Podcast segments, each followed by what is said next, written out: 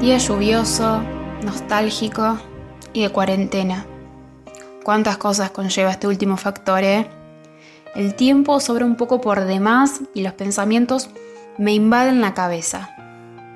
Pienso en los que no tienen un plato de comida, pienso en los que se quedaron sin laburo, pienso en los que no tienen techo. Pero debo admitir que hay un pensamiento recurrente un poco más fuerte que los anteriores. Pienso en la violencia, sí, en la violencia, pero sobre todo en la que se ejerce sobre las mujeres. Pero además de eso, la que sucede dentro de casa. No es que establezca una escala de prioridad con otros pensamientos, pero siempre, siempre, ¿eh? Somos las últimas del tarro. Esta cuarentena solo recrudeció el encierro para las mujeres que sufren violencia de género. Los teléfonos no alcanzan, el WhatsApp no anda y tantas otras cosas que no tienen ni sentido en enumerar. En fin, hay. Hoy prefiero canalizar este dolor en información para combatir desde nuestro lugar. ¿Qué te parece? Faust, ¿cómo andás? Coincido plenamente. Eh, siento este día también gris, en cuarentena y nostálgico, de otra manera quizás, eh, y tratando, como vos decís, de poder transformar el dolor o más bien la impotencia que, genera el hecho de, de que no importe cuántas medidas se tomen en relación a ampliar líneas telefónicas, WhatsApp y demás, se siga recrudeciendo eh, el problema de fondo eh, que, trae consigo todos estos femicidios, pero creo, como bien decís, que es importante resignificar esto y poder darle forma, pudiendo desde nuestro lugar, desde la información, contar qué se puede hacer al respecto, cómo y también capacitándonos para luchar contra esta violencia de género. Así que, si te parece, arrancamos. Me encantaría comenzar dando buenas noticias. Y no es que se las esté ocultando ni que prefiera no decirlas, sino que no existen. Desde que comenzó el aislamiento social preventivo y obligatorio, en nuestro país hubo 23 femicidios. Esto significa que una mujer muere cada 32 horas en Argentina. Además, el 72% de los casos, la víctima fue asesinada en su casa y su victimario era una persona del círculo íntimo. ¿Entendés ahora por qué te digo que la cuarentena recrudece la situación para las mujeres en violencia de género? Ya todos, todos sabemos que el contexto de aislamiento eh, deriva en un gran aumento del riesgo para las personas que sufren violencia. Y hay algo que aumenta y hay algo que disminuye, y lo que disminuye son los recursos disponibles para esas personas. Por ejemplo, desde que comenzó la cuarentena, aumentó un 39% las llamadas al 144 Sabemos que hay nuevas medidas, nuevos canales de denuncias, pero hasta que no haya ni una mujer sufriendo violencia de género, ninguna de todas estas van a ser suficientes.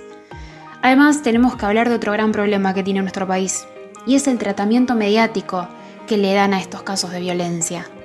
Sabemos que la noticia ocupa unos 15 minutos y además no se le da el tratamiento adecuado.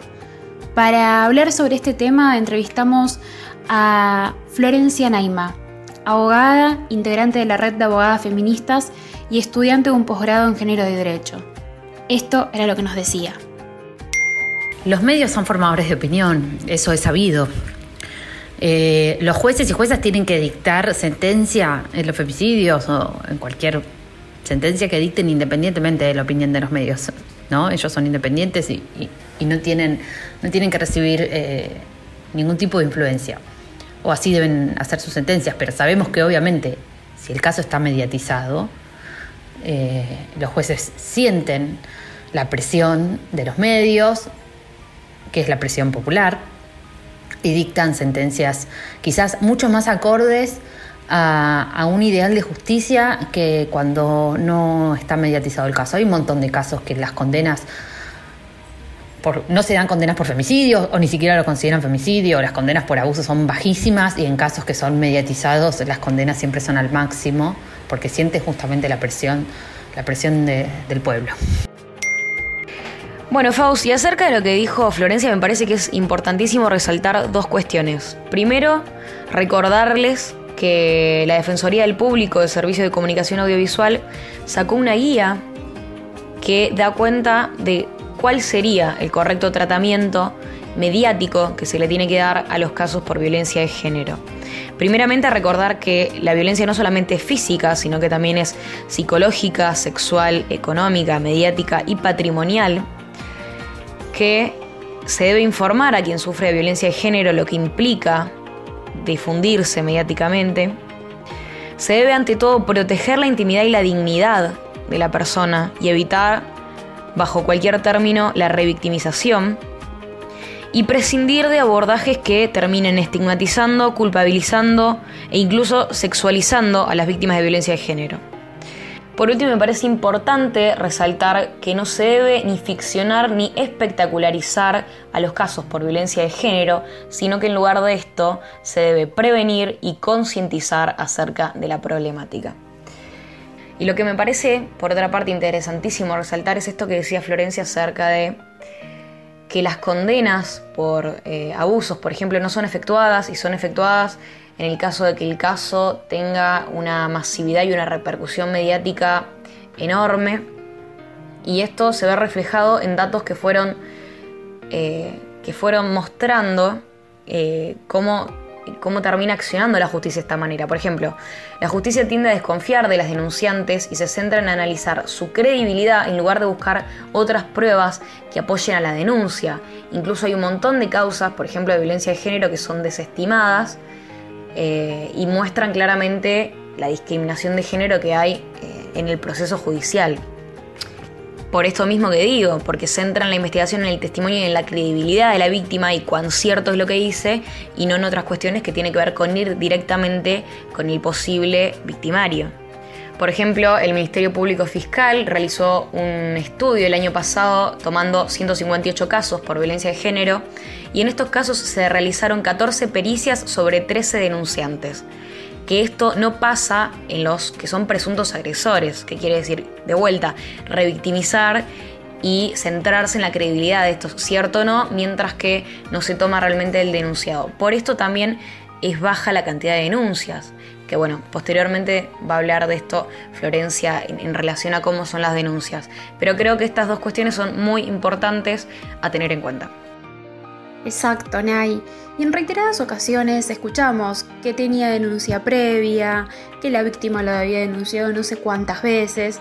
Entonces me parece importante que veamos qué significa hoy en día tener judicialmente una denuncia por violencia de género. Se lo preguntamos a Florencia y nos decía esto. Una denuncia por violencia de género puede generar distintos expedientes y distintas consecuencias.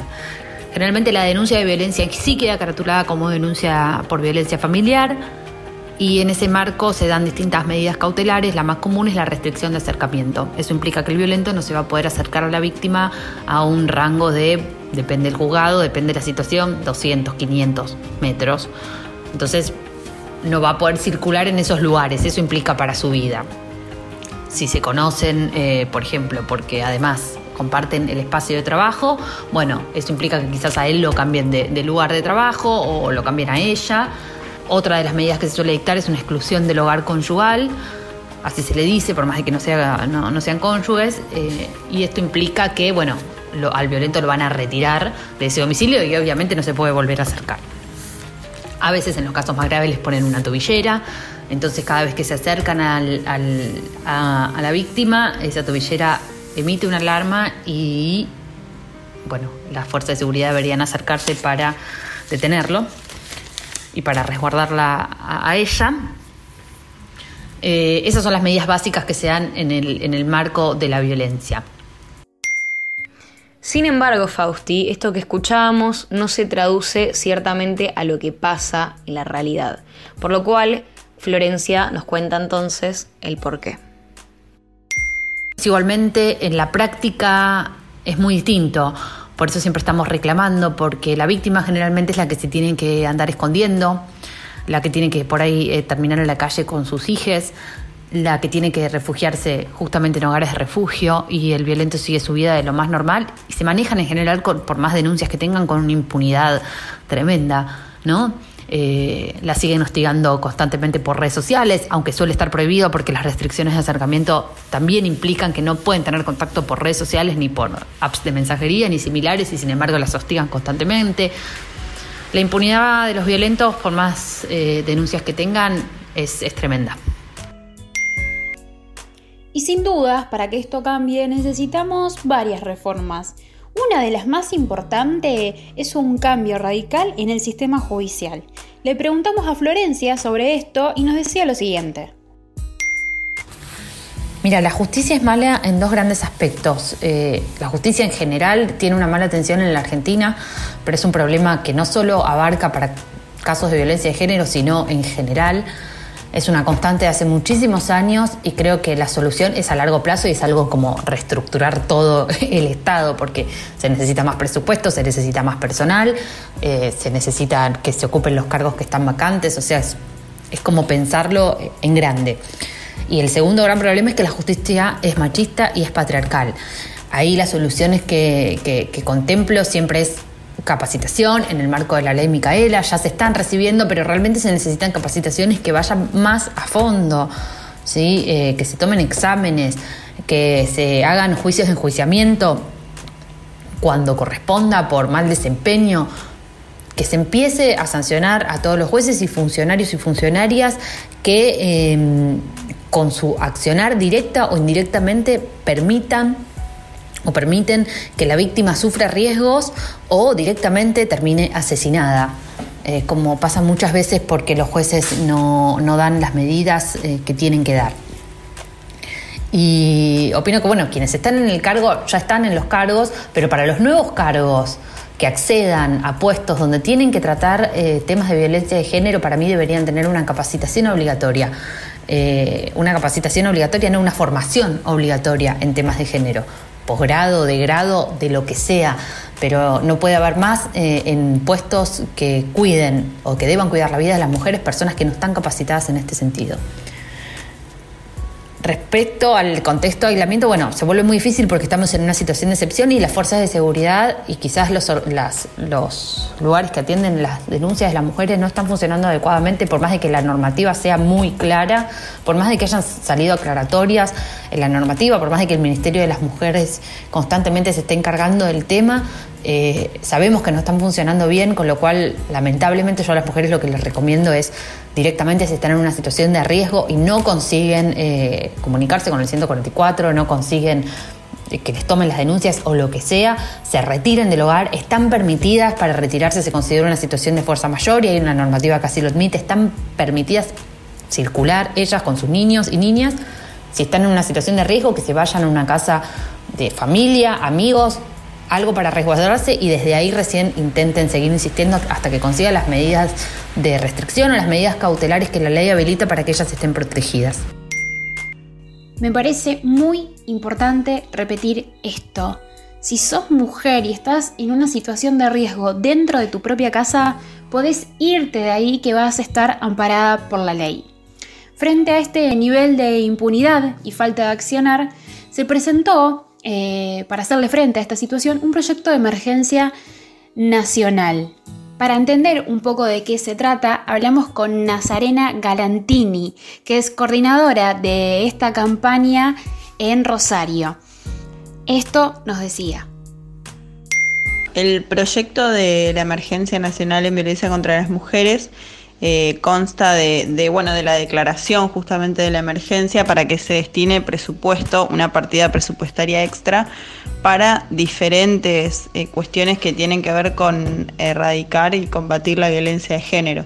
Una de ellas es la construcción de refugios eh, a lo largo y ancho del país para que las mujeres que no tienen, eh, digamos, que, conviven con sus agresores y que no tienen dónde, eh, dónde ir, puedan transitoriamente estar en esos lugares, con obviamente las, las personas capacitadas para atender y bueno, y con todas las necesidades resueltas, ¿no? Comida y demás, eh, para ellas y sus hijos. También consiste en, una ayuda, en una eh, ayuda económica para aquellas mujeres, porque muchas veces lo que, lo que hace que ellas sigan conviviendo con sus agresores es que no, no tienen los recursos económicos para poder salir de esa situación y obviamente con el riesgo que eso conlleva. Em, bueno, también está la capacitación para los funcionarios públicos, funcionarios y funcionarias. Eh, también consiste en la creación de preventoras en violencia contra las mujeres y violencia de género. Eh, bueno, y son distintos puntos que son muchos puntos, la verdad, los que contienen el proyecto de emergencia, porque los fuimos año tras año eh, completando con distintas necesidades que veíamos. También en este sentido, el Observatorio Mujeres de la Matria Latinoamericana, MUMALA, le solicitó al Estado que se declare la emergencia nacional por violencia de género y que se comiencen a, gestar acciones para poder prevenir y asistir a las mujeres víctimas de la violencia machista. Por esto estuvimos hablando con Sofía Boto, que es representante de Mumalá en la provincia de Santa Fe, y nos contó un poco acerca de qué consta este proyecto de emergencia nacional, ni una menos. Bueno, nuestro proyecto sobre emergencia em, fue presentado el año pasado en el Congreso de la Nación, a principio de año, en realidad más o menos creo que fue la primera semana del mes de abril. Y lo que tiene de particular el proyecto es que lo que hace es desarrollar unos puntos de cómo se tiene que implementar esa, esa emergencia. Em, entre ellos tiene que ver con el tema del presupuesto, eh, del presupuesto no solamente de un área específica, en este caso ya tenemos una jerarquización, tenemos un ministerio, sino que también pensar cómo se desarrollan y se, y se mm, aplican los presupuestos de las distintas áreas y qué potencial tienen las áreas de gobierno para poder eh, implementar y promover la igualdad de oportunidades.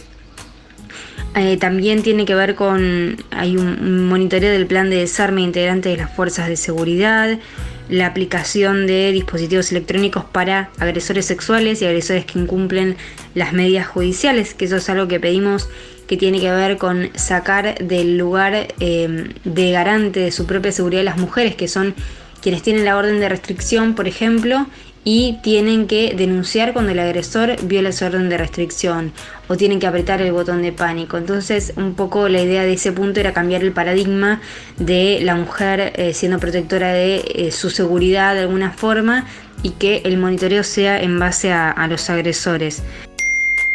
Che, Nay, pero ¿no sería mejor tener un solo proyecto? Claro, Faust. De hecho, hablamos esto con Sofía acerca de que era preferible si que se tenga un único proyecto unificado o que sea esta pluralidad, si se quiere, de medidas a tomar para poder hacerle frente a la violencia de género que recrudeció aún más durante la cuarentena. Y esto fue lo que nos decía. Es buena la idea de que haya muchos proyectos dando vueltas, la unificación se tiene que generar en la medida en que esos proyectos se, se unifiquen, se traten todos juntos y desde el Estado eh, perdón, desde el Congreso de la Nación se pudiera llegar a un acuerdo para que algún proyecto de eso llegara a la Cámara y fuera discutido. Eh, eso, bueno, finalmente no se logró. De hecho, hay un montón de proyectos que todavía están dando vueltas y no han tenido tratamiento. Eh, pero creo que, la unificación me parece que se logra en ese, en ese camino y que es bueno mostrar de alguna manera todas las, las preocupaciones ¿no? que tenemos desde la sociedad civil y de los distintos lugares de la sociedad porque queremos que se implemente y se apruebe una ley de emergencia, ¿no? Eh, entonces, volviendo a eso, digo, no, nosotras no vemos puntos que en que haya diferencias. En tal caso, algunos proyectos se complementan con otros. Si nosotras creemos que a nuestro proyecto le dimos una impronta particular que tenía que ver con eh, ponerles los puntos que les mencioné anteriormente. También se lo preguntamos a Nazarena, y nos dijo lo siguiente. Este proyecto nosotras lo presentamos en la Cámara de Diputados y en la Cámara de Senadores a nivel nacional ya dos veces y cuenta con la firma, digamos, el aval, el apoyo de más de 15 diputadas nacionales. Em, sabemos que hay, se presentaron otros posteriormente a esta presentación, entiendo que, eh, que este proyecto, que el que hacemos desde la campaña, es el que cuenta con más cantidad de adhesiones y con más apoyo. Además, es un proyecto que fue elaborado también con la participación de las organizaciones sociales. Eh, entonces, bueno, creemos que, en ese sentido sí eh, hay una unificación importante de distintos sectores políticos, de distintos sectores eh, sociales. Acerca de esto también le preguntamos a Sofía Boto, que recordamos es la representante acá de Santa Fe, de Mumalá, y nos comentaba un poco cuáles eran para ella las principales medidas a tomar por parte del gobierno nacional, no solamente eh, haciendo referencia a las medidas en lo inmediato y urgentes debido al aislamiento obligatorio y al recrudecimiento de los casos en este contexto, sino también eh, cuáles serían las medidas que tendrían que ser adoptadas de manera permanente y no solamente eh, en este marco. Son medidas que si bien sirven en el momento del aislamiento, también sirven para abordar la violencia machista en cualquier momento. Por ejemplo, los números de WhatsApp. Como creo que una cuestión que, nos viene preocupando bastante es la inversión en cuanto a, la cuestión del acceso a los subsidios que hoy muchas personas no acceden, digo, muchas mujeres en situación de violencia o de o familiares víctimas de femicidio han visto cómo se recrudece la situación. Eh, muchas de esas familias, por ejemplo, en cuanto a, las familias víctimas de femicidio, muchas de ellas los hijos quedaron a cargo de sus abuelos. Eh, y ellos no, perciben ningún tipo de subsidio, por ejemplo, por parte del Estado, se les trabó el pedido, por ejemplo, de la ley Micaela, eh, no están accediendo a algunas ayudas económicas, como también la dificultad de que no, de que no se, eh, se promuevan algunos financiamientos de, de, inserción y digo y, en inserción laboral digo pensando en, en esa dinámica de la violencia que si bien digo, podemos sacar a las mujeres de algunos lugares, en los casos de que ellas quieran denunciar, vayan a una casa de protección, pero hay una necesidad enorme de generar alternativas para esas mujeres. En este mismo sentido, Nazarena presentó otras ideas que también son muy válidas y las escuchamos a continuación. Una de las medidas que se tienen que tomar es, y por la que venimos también trabajando nosotras, es que se destinen plazas hoteleras eh, que están disponibles hoy por hoy porque, bueno, porque el turismo está parado, que se destinen esas plazas hoteleras para mujeres que estén en situación de violencia, que estén conviviendo con sus agresores. Eso en algunos lugares ya fue implementado, pero creo que no está debidamente implementado y mucho menos em, propagandizado, ¿no? Las mujeres no conocen que existen estas posibilidades. Em, y además también nosotras tenemos una aplicación que se llama No Estás Sola, que es una aplicación para el cuidado de las mujeres que estén en situaciones de peligro, eh, situaciones de violencia de género concretamente. Y bueno, esta aplicación que además ahora en el contexto de cuarentena tuvo muchísimas más descargas de las que ya tenía. Eh, nosotras también venimos apostando para que esto sea una política pública, para que se le destine también eh, los recursos necesarios a la aplicación para sostenerla desde el Estado. Hoy no estamos todas. Falta Susana Melo, Lorena Barreto, Verónica Soulé, Ana Clara da Silva, Claudia Repeto, Cristina Iglesias, Ada Iglesias, Solange Almirón, María Florencia Santa Cruz. Joana Daniela Romero, Romina Videla, María Alejandra Sarmiento, Estela Florentín, María Chusco, Soledad Carioli Lespade, María Solange Diniz Ravela, Olga Verón, Nayara Soledad Miranda, Camila Aldana Taroco, Jessica Natalia Magalí Minaglia, Priscila Martínez, Nancy Paola Pereira, Natalia Coronel. Estos son los nombres solo algunas de las víctimas de violencia de género durante el aislamiento obligatorio. Les queremos hacer recordar que si se encuentran viviendo una situación de violencia de género, pueden comunicarse a la línea 144, pueden mandar un mail a la línea 144 arroba mingeneros.gov.ar, pueden mandar un mensaje a través de WhatsApp al más 54 112 771 64 63 o al más 54 112 775 90 47 o al más 54 112 775 90 48 sino a través de la aplicación para celulares disponible en www.argentina.gov.ar barra aplicaciones barra línea guion alto 144 guion alto atención guion alto mujeres. También dentro de esta página van a poder encontrar los centros de atención más cercanos donde pueden asesorarlas si están atravesando esta situación. Y recordamos algo importante que dijo la abogada con la que estábamos hablando anteriormente, que si la situación en la que se encuentran es de extrema urgencia y riesgo, pueden salir de sus casas, no va a pasar absolutamente nada y pueden salir de esa situación con sus hijes, de esa situación y no va a pasar absolutamente nada. Eh, también queremos recordar que acá en la ciudad de Rosario, a donde se pueden comunicar quienes están sufriendo esta situación, es al teléfono verde en 0800 444 0420 o a un mensaje por WhatsApp de la línea violeta 341 578 1509. La línea 911 es para emergencias e intervenciones urgentes.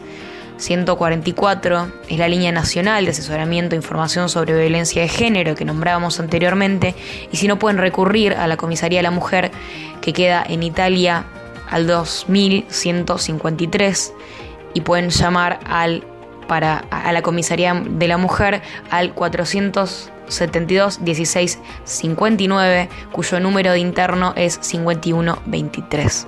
Las denuncias también se hacen en la Oficina de Violencia Doméstica y de Género en tribunales de 8 a 12 horas. El teléfono es 472 16 59 o por mail fiscalía de denuncias ros arroba justiciasantafe.gov.com bcorta.ar o mandar la denuncia al 0341 156 100 100. Les agradecemos por escucharnos. Nos pronunciamos nuevamente contra la violencia de género y a favor de tomar medidas para poder aliviar esta situación y que dejen de matar a mujeres.